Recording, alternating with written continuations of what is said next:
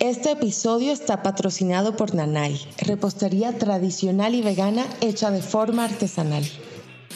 Ya saben que arriba, arriba y abajo, abajo, dijo alguien alguna vez. Bienvenidos al primer episodio de Tantaneki.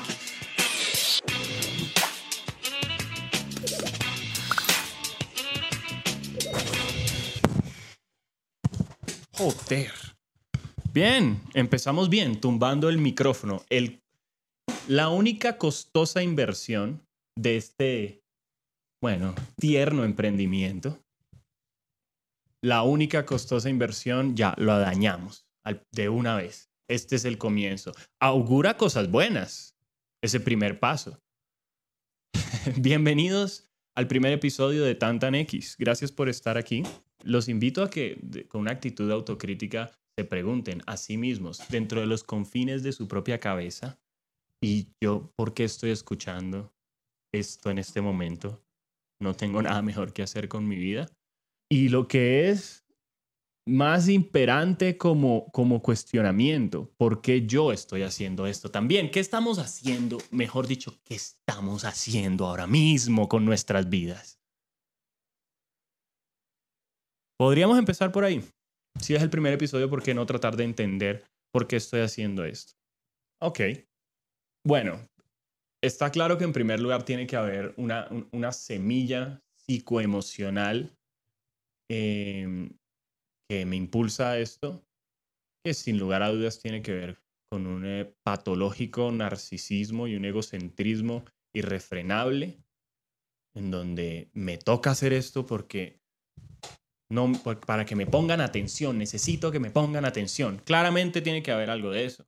Todos los que hacen esto tienen que tener eso como una especie de motor primordial. Pero más allá de esta razón, aunque aún situados en el área de las razones frívolas, seguramente porque todo el mundo está haciendo un podcast, entonces yo también quiero hacer mi podcast. Mamá, todo el mundo tiene, todo el mundo tiene un Tamagotchi en el colegio. Yo también quiero, cómprame un Tamagotchi. Todo el mundo tiene un Tamagotchi. ¿Se acuerdan del Tamagotchi? Esa es la razón por la que estoy haciendo esto. Pues en el hábitat en el que yo me crié, en el colegio, si todo el mundo tenía un Tamagotchi, yo también tenía que tener uno. ¿Por qué? Porque estamos hablando, hey, o sea, yo fui al colegio en Barranquilla ya. Y no hay un lugar más farandulero. En Colombia, obviamente, el lugar más farandulero es Barranquilla. No se discute. Pero posiblemente no haya lugar más farandulero en el planeta Tierra. Entonces, por supuesto, se trataba de que todo el mundo tenía que tener lo que tenía todo el mundo. O, si no, no valías nada. Pero es que no valías nada. Eso es Barranquilla. Y allá le dicen Tamaguchi. No es el Tamagotchi, que es simplemente el nombre real, oficial, del producto. Tamagotchi. Allá en Barranquilla era el Tamaguchi ya. El Tamaguchi. ¿Por qué? Porque, ey, o sea, somos costeños, no tenemos tiempo de andar diciendo Tamagotchi, así como, con ese frenón ahí. Verdad. Yo no tengo tiempo, eso es e, ese freno ahí, el Tamagotchi, Tamagotchi, eso le quita, le quita flow. Hay un anti-flow ahí en la O, en esa sílaba. No, Tamaguchi, ya. Hey, se te murió el Tamaguchi. Mierda, que tiene hambre el Tamaguchi, tiene filo. Se te va a morir. No estoy haciendo bien el acento. Estoy tratando de recordar mis épocas del colegio. El punto es que, y bueno, sí. O sea, es Tamaguchi. de hecho, ya de por sí hay demasiadas sílabas para un costeño ahí. Tamaguchi, eso es demasiado. Porque estamos hablando de los mismos, ¿sí? Y yo me cuento como uno de ellos, supongo. Los mismos que consideran que la palabra bus, que solamente tiene una sílaba, es decir, la menor cantidad posible de sílabas que puede tener una palabra. Y ellos aún así consideran que Bus amerita acortarla al más práctico, sucinto y sabroso. Bu. Un bu. Ey, no, aquí estoy esperando el bu. El bu. Ey, ponle la S. Ya. Estamos en ese punto en donde estamos acortando bus. wow. Y eso, entonces, obviamente que van a coger Tamagotchi y lo van a, o sea, le van a coger y lo van a, van a hacer lo que se les da la gana con esa. Ahora es Tamaguchi, ya, mucho mejor, Tamaguchi. Ese es el nombre. O sea, como hicieron con el perro caliente. No importa lo que les traigan, lo que, lo que gringos o japoneses decidan importar a Barranquilla, lo van, van a coger esa vaina y van a hacer alguna otra vaina. ¿Ustedes han visto lo que hicieron con los perros calientes en Barranquilla? Los aplastaron, los aplanan, los... Y la, la salchicha la hacen al vapor. Y lo mejor de toda esta historia, de toda esta perversión culinaria o lingüística, es que es mucho mejor decir Tamaguchi y los perros calientes de Barranquilla son los mejores perros del mundo. Punto. Y entonces, como estoy en Barranquilla, y Barranquilla es el lugar más farandulero del mundo, sino cómo se va a producir algo como Sofía Vergara o Shakira. Como estoy ahí y todo el mundo tiene Tamaguchis, yo también tengo que tener un Tamaguchis y esa misma actitud se ha ahora desbordado a mi etapa adulta, en donde si todo el mundo tiene un podcast, entonces yo también tengo que tener un podcast. ¿Ok? ¿Ok? Ok. Y empecemos también por aclarar lo siguiente. Si no saben qué es un Tamaguchi, esto no es para ustedes. Porque esos son los referentes de acá. Si eres muy joven para saber qué es un Tamaguchi, ¡ey! Fuera de acá. Esto no es para ti. No estás invitado. Cierra la puerta al salir. ¿Les parece una buena idea comenzar este podcast con comentarios directamente antipáticos que además este, tienen como objetivo disminuir la audiencia. Hmm, ¿Es esto una buena idea? Pero esos son los referentes. En la línea evolutiva del desarrollo de mi conciencia, estoy así de atrasado. Es, mi referente es el Tamaguchi. El espectro de mi realidad está concebido por un polo que es el Tamaguchi y por el otro polo que es el príncipe del rap. Entonces, si no sabes qué es eso, ¿qué estamos haciendo? E, e, esto no va a funcionar. El príncipe del rap, y Tamaguchi. El príncipe Tamaguchi. Eso, esa es la respuesta. El príncipe Tamaguchi es de alguna manera la respuesta. ¿Qué es eso? El príncipe Tamaguchi suena la nueva obra de Hayao Miyazaki. El príncipe Tamaguchi. El maestro japonés que ha asombrado y maravillado con su magia animada a grandes y chicos. Llega ahora con su nueva película y en un acto revolucionario de animación, en el, en el arte de la animación, decide hacerla enteramente en la animación bidimensional y binaria de los Tamaguchis. Unos palitos ahí.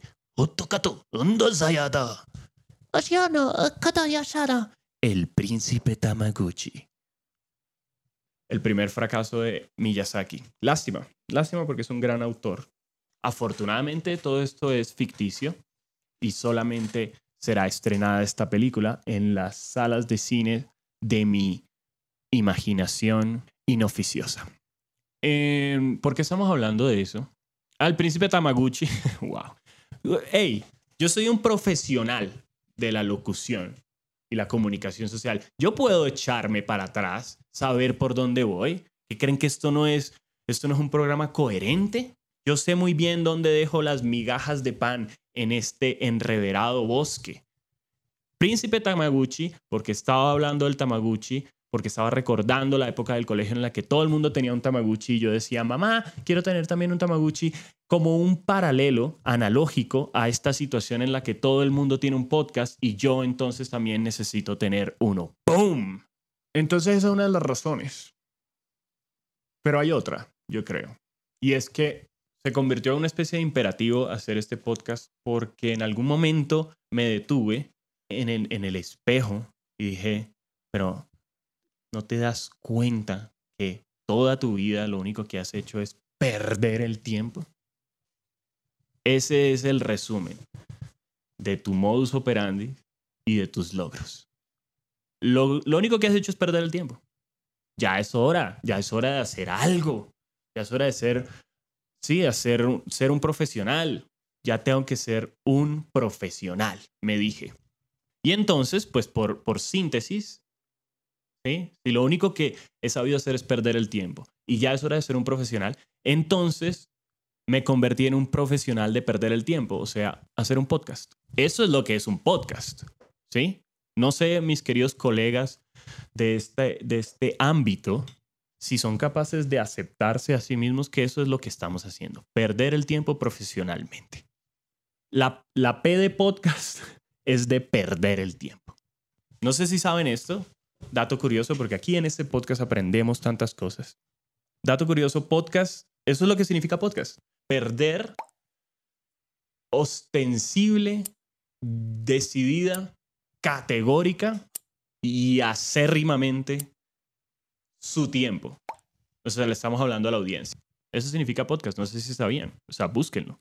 Búsquenlo, encontrarán que esa, eso son esas son las siglas que componen podcast. Así es que, pues bien, sí, sí, si tengo que ser un profesional y lo que sé hacer es perder el tiempo, pues este es el resultado. No es culpa mía, yo no quiero hacer esto. Me obliga la matemática conceptual a perseguir este resultado. Ese es el logaritmo de mi destino, por lo visto. Yo vine aquí a hacer caso, yo solamente estoy haciendo caso, eso es todo, sometiéndome a una voluntad superior manifiesta en esta aritmética de perder el tiempo profesionalmente como resultado, podcast. Así es que, si tienen alguna queja, con las armonías superiores universales, por favor, no conmigo. Yo vine aquí a hacer caso. Como dice Bob Dylan en su canción You Gotta Serve Somebody, que se la recomiendo mucho, les recomiendo mucho ese álbum. No, pero saben que no lo escuchen. Es una obra maestra pero no lo escuchen porque resulta que es su álbum cristiano. Y ustedes, ¿cierto? Seguramente tienen una aversión a ese tipo de cosas. Esa fue su época cristiana de Bob Dylan. El álbum se llama Slow Train Coming. Y el álbum es realmente muy genial. Es, mm, es uno de los álbumes favoritos de Nick Cave, por ejemplo. Ah, adquirió más credibilidad para ustedes, hipsters alternativos oscuros. El, el álbum se llama Slow Train Coming, la primera canción se llama Gotta Serve Somebody y es un álbum muy, muy iluminado. Todas las canciones son buenas, las letras por supuesto, em, pero la manera en la que aborda como la, la experiencia digamos, de, de, de estar arrebatado por la conciencia crística en ese momento de su vida y necesitar compartir sus iluminaciones en cada una de las canciones. Es, un, es una gran obra, muy única también en su discografía. Y en esa primera canción dice, You gotta serve somebody. Tienes que servir a alguien. Puede ser el diablo o puede ser el Señor. O sea, el Señor vendría siendo Dios. Well, it may be the devil. Or it may be the Lord, but you're gonna have to serve somebody. Serve somebody. Esa, esa no es una imitación, o sea, es claramente ridícula, caricaturesca, pero no está lejos de la realidad. Así suena el, el Don Bob. Well, it may be the devil, or it may be the Lord, but you're gonna have to serve somebody. Well, it might be the devil, You see, maybe the Lord, but you're gonna have to serve somebody. Serve somebody. Y sí, a alguien hay que servir, a alguien, alguien será el jefe siempre. Esa es la propuesta de esa canción. Y saben que, pensándolo bien, hay algo allí. Y hablemos de esto ahora. Porque este podcast, ¿de qué se trata? Se ha disparado la alerta mamerta. Nuestro anfitrión está próximo a entrar en una disertación de pretensión teórico-académica. Contenido altamente mamerto. El otro día estaba pensando que en esa canción está inscrita la característica de la propuesta espiritual religiosa de Occidente. Está ahí inscrita la propuesta que hace, creo, que hace que haya un obstáculo en el afán muy evidente hoy en día, el afán de unificar todas las religiones, toda la espiritualidad, que podría, si uno quiere como ilustrarlo en una contienda muy fácil de ver, sería Oriente, cómo fusionarlo con Occidente. Las tradiciones espirituales y religiosas de cada uno de estos hemisferios, cómo se pueden fusionar. Y es, creo que sí es un afán muy, digamos, muy propio de nuestra época. Porque en el zeitgeist, que podemos ver desde, desde la forma más pop, masiva, como en Instagram, desde las redes sociales, desde, ese, desde esas plataformas hasta los, las intenciones más estudiadas y académicas de investigadores o pensadores en esferas más altas, digamos, todos parecen querer apuntar a una ética universal hoy en día. Como, sí, y en Instagram está, está ese afán como en la manera de zancochar todo. Sí, la, la gente pone un post acerca de hacer yoga, un occidental haciendo yoga en, en, en un sitio que se llama Happy Yoga, como el, el, el yoga pasado por el filtro gringo de consumo. Eh, hay algo extraño en eso, ¿no? Porque se divorcia el yoga de toda su tradición, de toda también su, su lógica holística que lo hace más que un ejercicio para el cuerpo, sino también toda una religión de la mano con la meditación, como prácticas que tienen en realidad una lógica muy, muy profunda y puede que en lo autóctono que, que lleven esté también la clave un poco de su, de su buena ejecución. El punto es que todo el mundo, sin embargo, parece que en todos los países están tratando de acoger toda clase de, disciplinas espirituales de muchas fuentes distintas, no importa.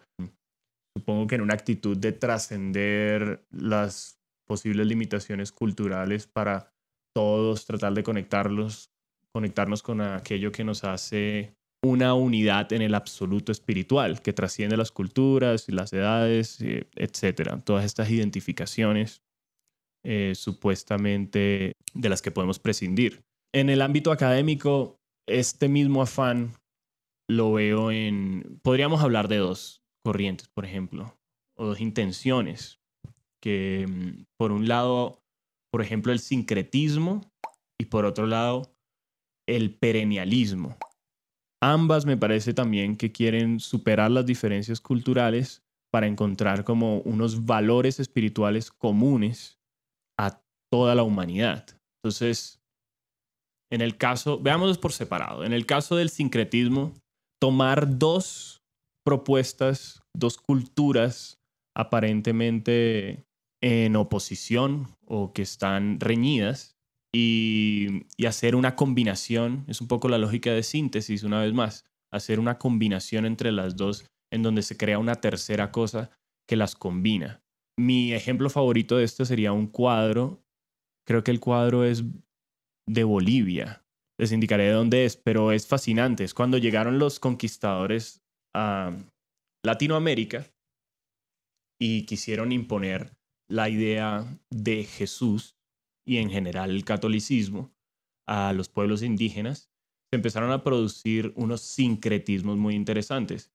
Entonces toda la cosmología y digámosle la, la religión de los pueblos indígenas chocó con estas imposiciones de evangelización y produjo sincretismos interesantes. El, mi favorito es este cuadro en donde aparece una montaña que es al mismo tiempo, por coincidencias formales, físicas, pictóricas, esa montaña es al mismo tiempo la, la Virgen María, como si la montaña fuera la falda, más o menos.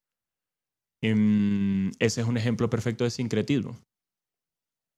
La montaña vendría siendo la Pachamama, los entes espirituales que hacían parte auténticamente de los indígenas, tratando de incorporar estas nuevas imposiciones religiosas, la idea de la Virgen María, y de esa manera encuentran un punto en común, así sea solamente como en la imaginación visual, y los convierten en una, en una nueva criatura, en un sincretismo.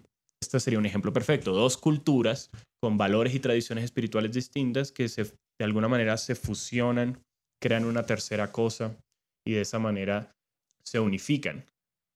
Mm, interesante anotar que en el caso de esa obra pictórica, una de las razones por las que se pudo dar el sincretismo es porque la Virgen María, también como una especie de, de ente de naturaleza femenina, se podía igualar con facilidad, con una separación de muy pocos grados, con la concepción de la Pachamama, de la Madre Tierra.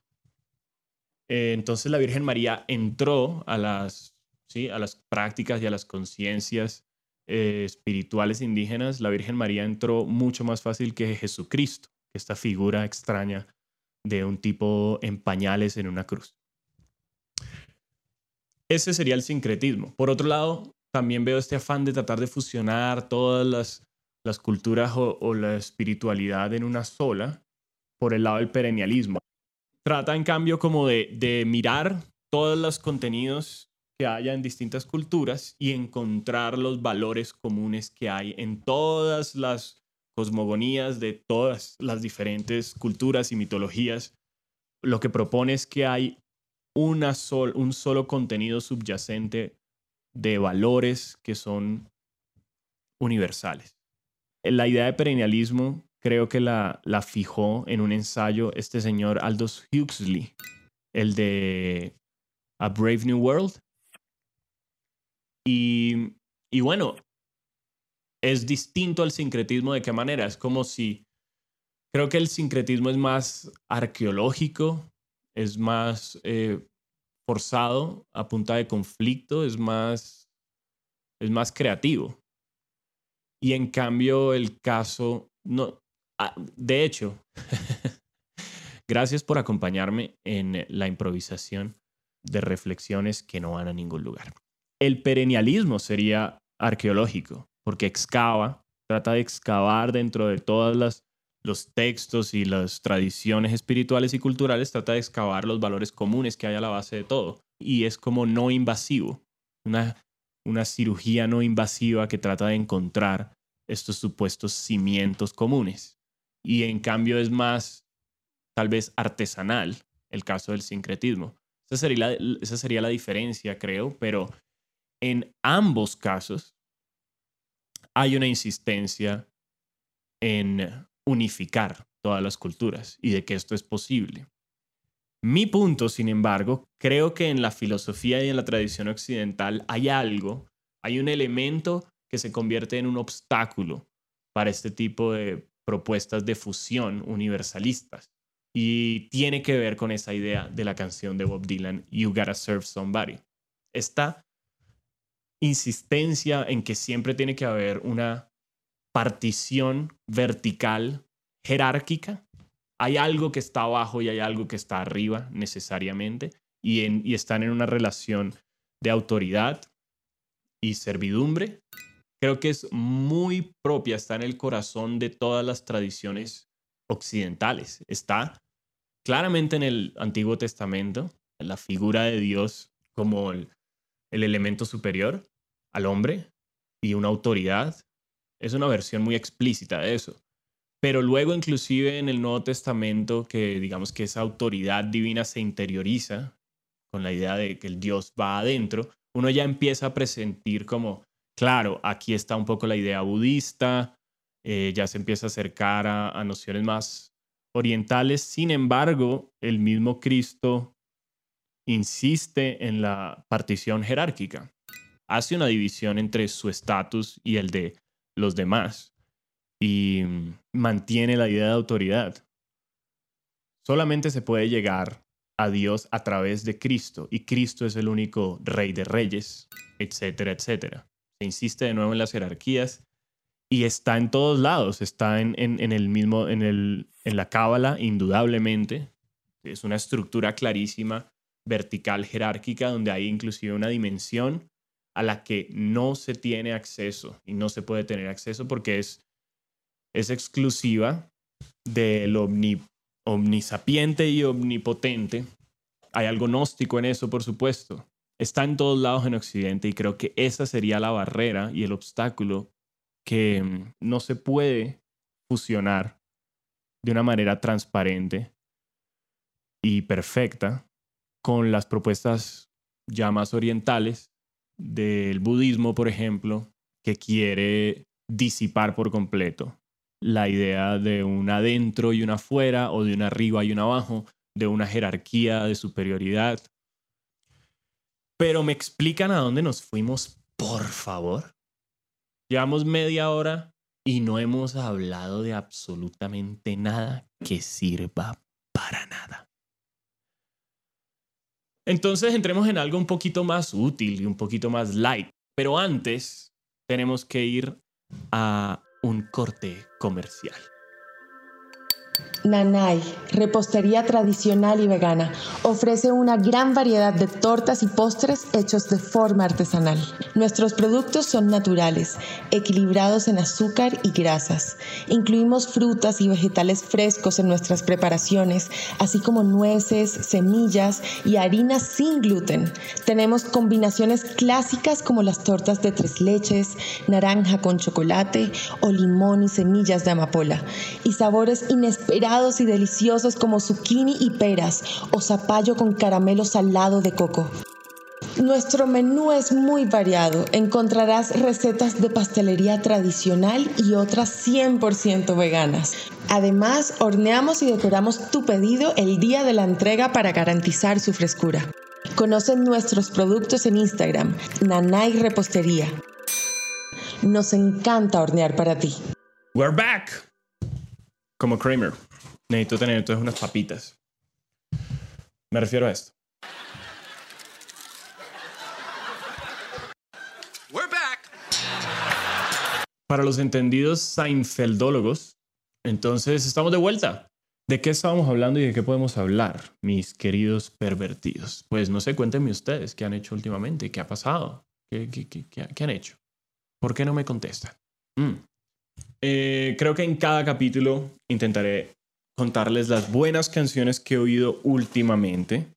Y para nuestro primer episodio tenemos, a ver, en el caso del hip hop, pueden creer que tuve que esperar a que empezara la cuarentena. Mejor dicho, necesité de una pandemia mundial para al fin poder sentarme a escuchar a Kendrick Lamar. No lo había hecho había, sí, Kendrick Lamar, ah, sí, lo máximo, bla, bla, bla. Yo sí, ok, ok, ok. Yo seguía en Jay-Z.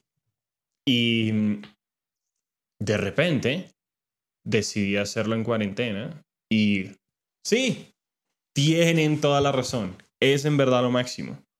Escuché To Pimp a Butterfly y después de escucharlo, lo tuve, no solo quise, lo tuve que escuchar otra vez y otra vez y otra vez Em, es inagotable ese álbum. Em, definitivamente Kendrick Lamar eh, es un artista superior. La canción, que por supuesto eh, se me pegó más inmediatamente, vendría siendo King Kunta. Y esa es nuestra primera recomendación. Si no han escuchado King Kunta, por favor escuchen, es una ricura de canción. Una ricura tiene todo el, eh, lo que llaman el bounce en el hip hop, tiene la actitud que también es propia del hip hop. Y es una canción en donde en muy poco tiempo Kendrick Lamar puede demostrar por qué es tan especial y por, como, como si pudiera lucir todos sus virtuosismos en esta pequeña canción tan como de un corte tan inmediato, comercial, diría. Eh, también tan típicamente hip hopera, en el sentido en que se trata un poco como de, de reafirmarse, ¿sí? Como con bravado, que llaman. De eso se trata esta canción y es lo máximo. King Kunda.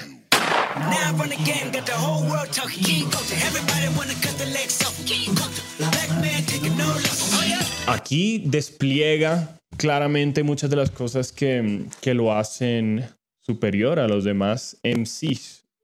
Sobre todo yo diría que lo más importante está en su manejo del ritmo, de los fraseos, como es capaz de jugar rítmicamente. Por supuesto que las letras también son buenas.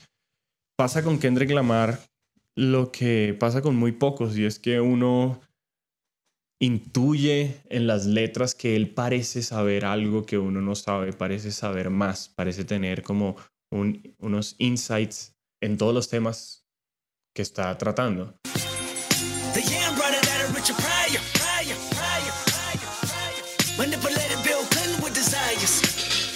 Aparte que tiene como una flexibilidad vocal, puede adquirir distintos tonos.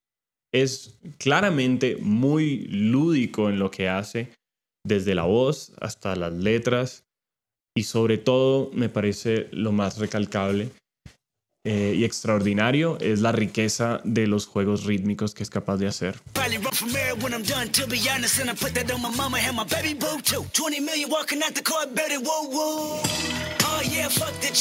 Es la canción que pongo todo el tiempo cuando me quiero sentir bien y quiero como rapear en voz alta alguna cosa.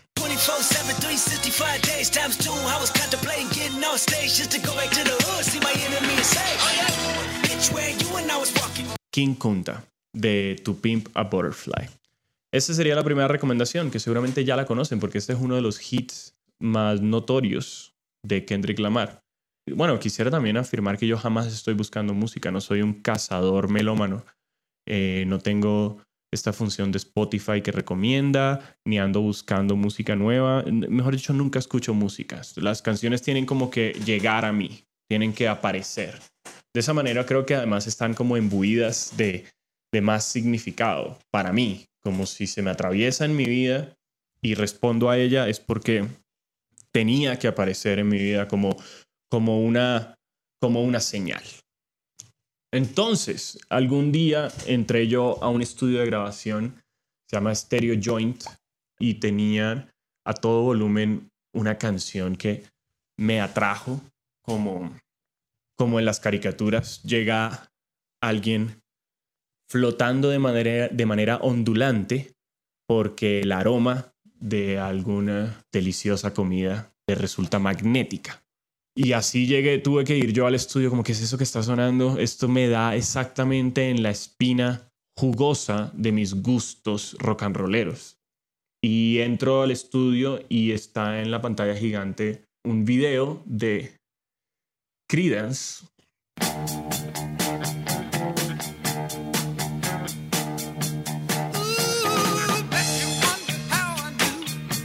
Este grupo al que yo en realidad nunca le he prestado tanta atención, pero cada vez los disfruto y los admiro mucho más. Y por ejemplo, esta canción ¿sí? me, me, asombró muchísimo porque yo pensaba que era imposible superar la versión de Marvin Gaye, que es este, pues no puede ser más celebrada esa canción y esa interpretación de Marvin Gaye. Entonces pensaba yo que era insuperable.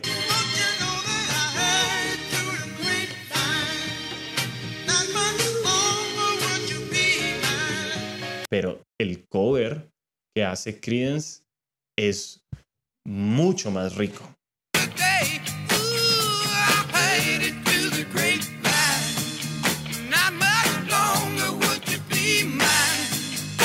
Es claramente más modesto, pero demasiado efectivo.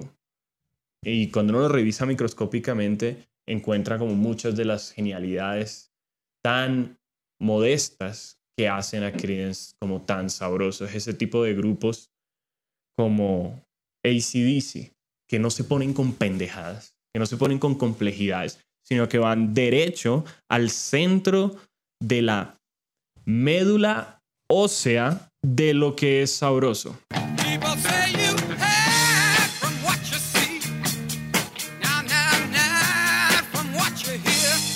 Ese sentimiento country con la efectividad contundente y el ataque rock and rollero, la simpleza, la como lo efervescente, como lo vital que es cada una de sus canciones en términos de energía, la energía que tienen. Mm, y esta canción, la manera en la que canta, sí, el vocalista,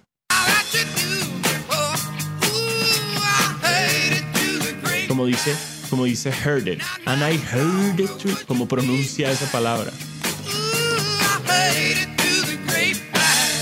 La manera en la que meten ese platillo en ese momento perfecto.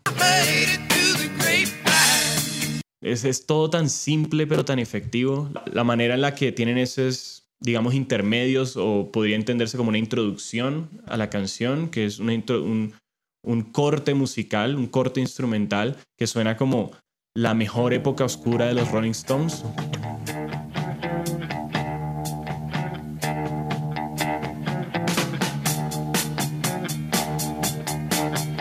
Hay una versión larga en donde pues nos dan más tiempo. Yo diría que esa versión larga, que es el corte original del álbum, tiene esos momentos del solo de guitarra. De nuevo, un solo muy modesto. Esto no se trata de un virtuosismo de metalero acá.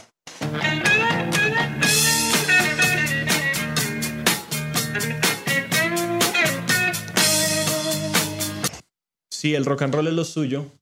Sin duda esa es mi enfermedad eterna. Em, esta canción es mi último gran descubrimiento sabroso. Vámonos ahora con algo muy distinto, ya para terminar recomendaciones musicales. Desencuentro. Ese es el título de la canción. Es un tango. Desencuentro.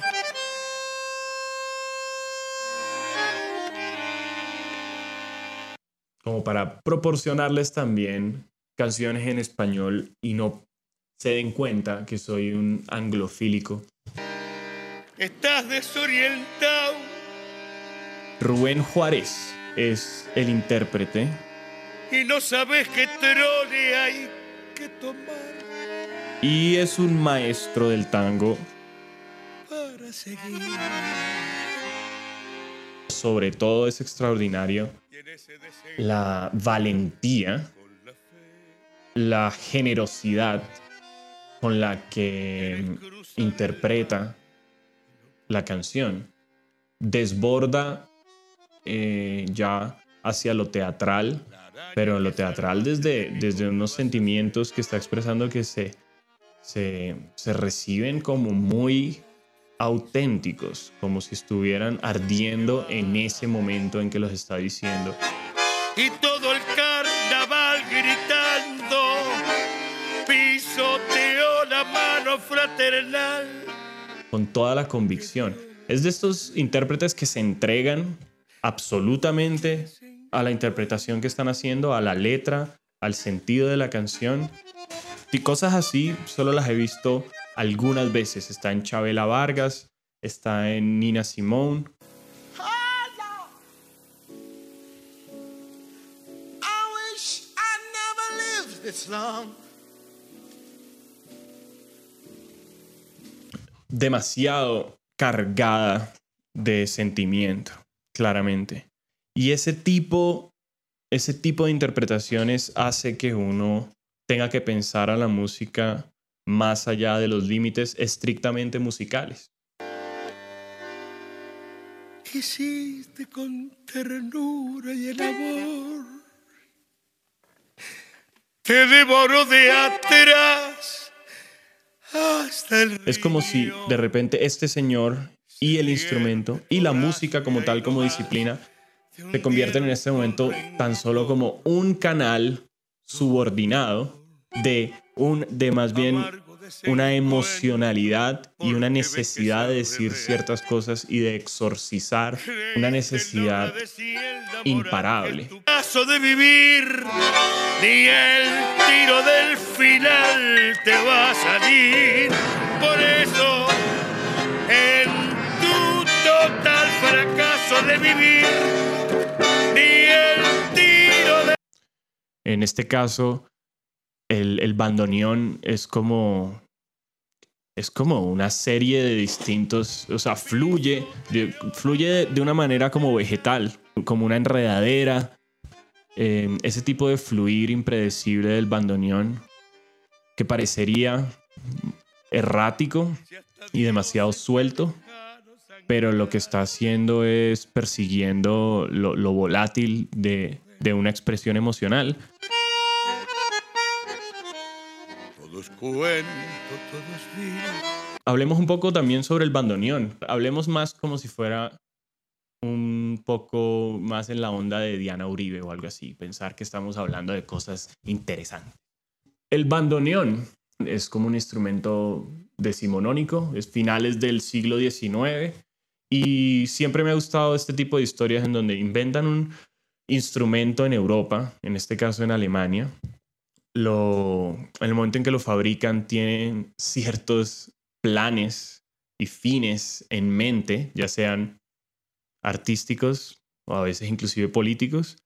El caso del bandoneón supuestamente está, está ligado a la religiosidad, a los intereses eclesiásticos de evangelizar utilizando un acordeón que sea más chiquito para uno poder movilizarse con él fácilmente, muy portátil el bandoneón, y de esa manera también con la disposición de las teclas, la manera en la que funciona el manejo de la armonía, o como se llame esto, estaba pensado para interpretar canciones religiosas y de esa manera tener como una, un arma muy ligera y efectiva para las misiones de evangelización y conversión de impíos a través de la música, que sabemos que es una herramienta muy efectiva de transformación.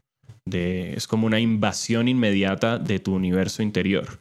Y desde ahí, entonces, la conversión, la evangelización eh, es muy efectiva. El bandoneón parece ser que estaba pensado para esto.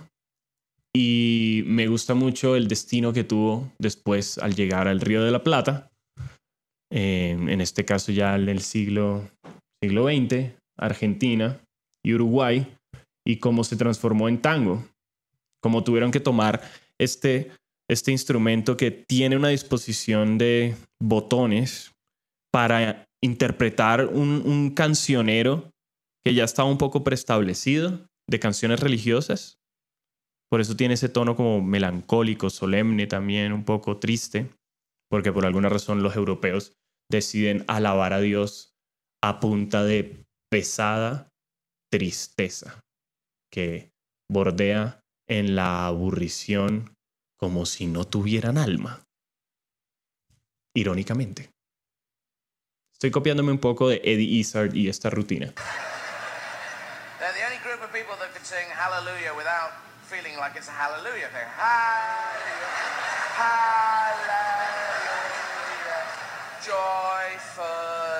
Pero es cierto.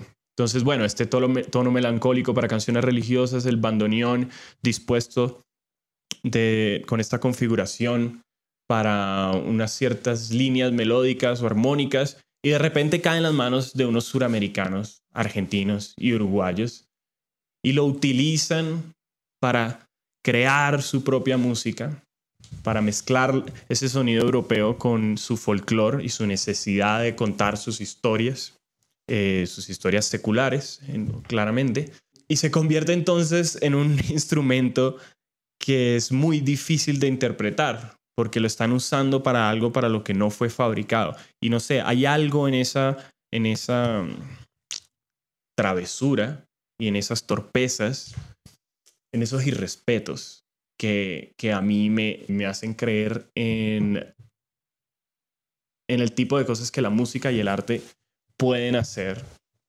siempre, como avanzan la cultura, mejor que cualquier otra cosa. Otro dato curioso es el bandoneón. Solamente se pudo fabricar en Argentina. Después de toda esta tradición del tango, el primer bandoneón que se fabricó en Argentina fue en el 2009. ¿Qué? ¡Ey! Se demoraron un poquito. Pero sí, en el 2009 se fabricó el primer bandoneón o fuelle. Fuelle es como le dicen los tangueros de Uruguay y de Argentina. Le dicen fuelle al bandoneón. Entonces el fuelle fue fabricado en Argentina por primera vez en el 2009 y ahí está en peligro de extinción, de hecho, el instrumento. En Alemania lo dejaron de fabricar. Ya no tiene sentido en Alemania. Nadie lo utiliza para nada. El bandoneón tuvo su impredecible destino en las manos de los argentinos para hacer tango.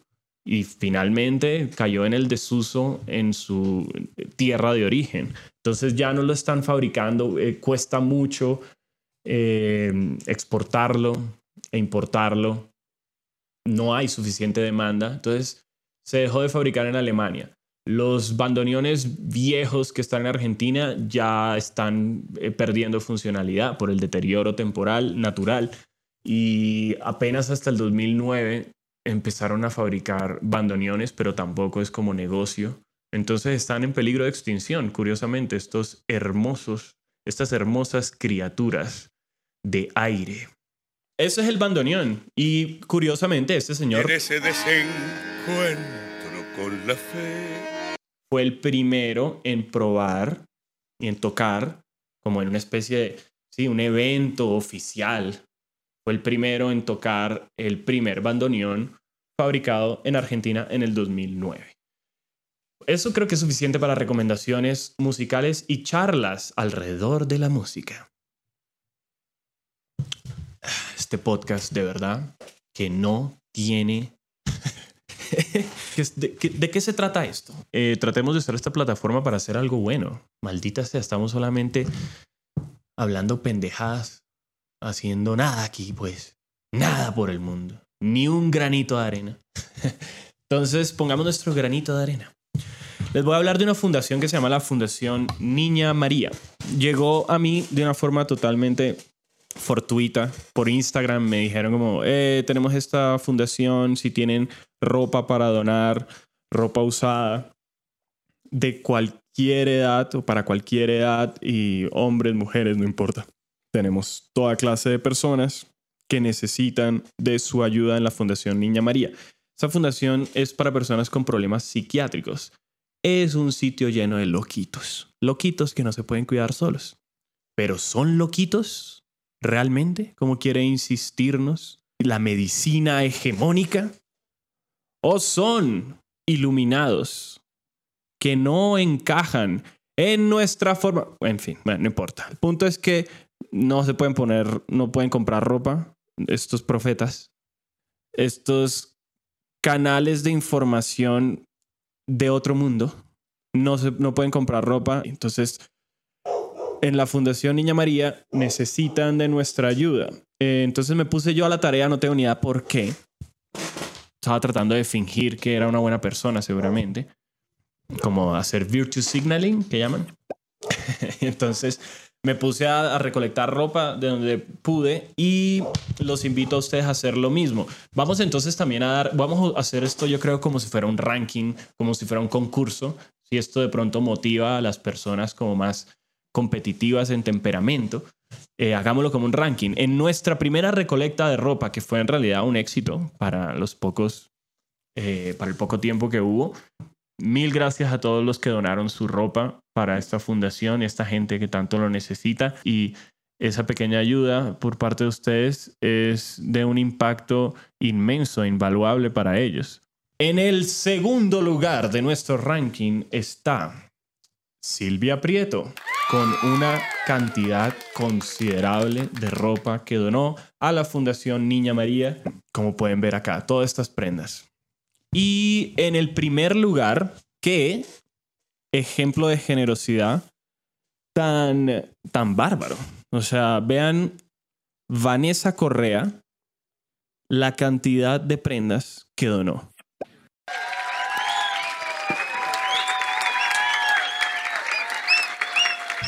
Ahora ustedes también pueden donar, ya empezamos a hacer una segunda recolecta, ya tenemos otros donantes, más ropa nos acaba de llegar para después volver a enviarla a la Fundación Niña María. Todavía hay tiempo, siempre hay tiempo, en cualquier momento pueden enviarnos.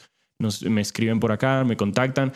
Quisiera aclarar, no, deben de- no deberían intimidarse por, este, por estos gestos cuantitativos tan contundentes de estas dos señoritas. Eh, lo que quiero decir es que pueden donar una sola prenda y está perfecto. Lo hicieron muchas veces eh, otras personas y ya lo saben, pueden donar su ropa entonces. Me gustaría no tener que llevarla yo, porque eso fue lo que me tocó hacer la primera vez y la segunda vez también.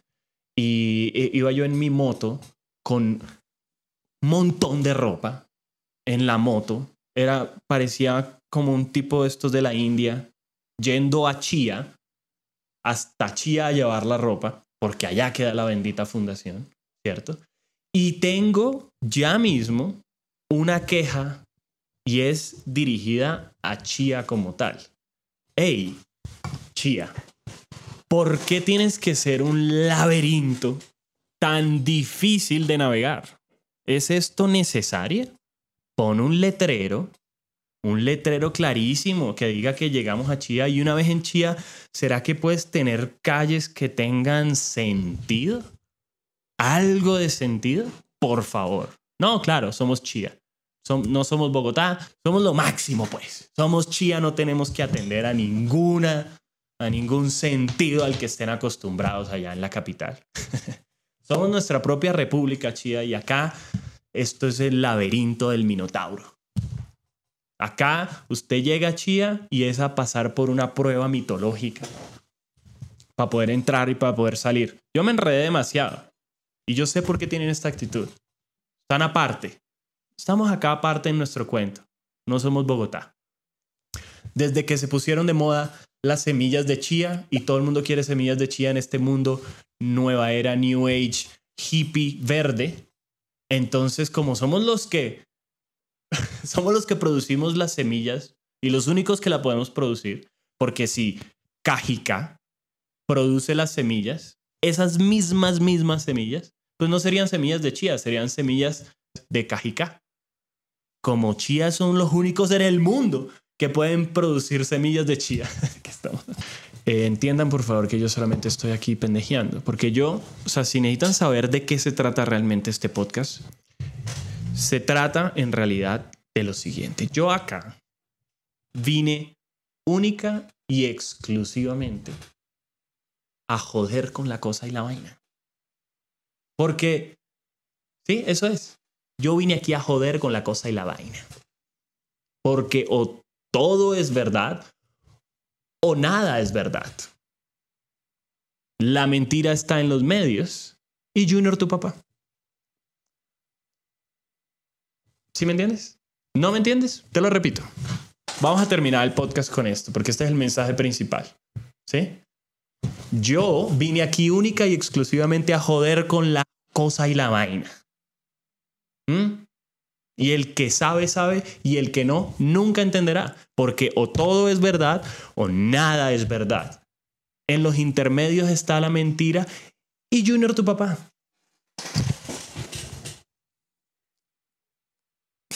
Eso es. De eso se trata. Hasta la próxima. Este episodio fue patrocinado por Nanay, repostería tradicional y vegana hecha de forma artesanal.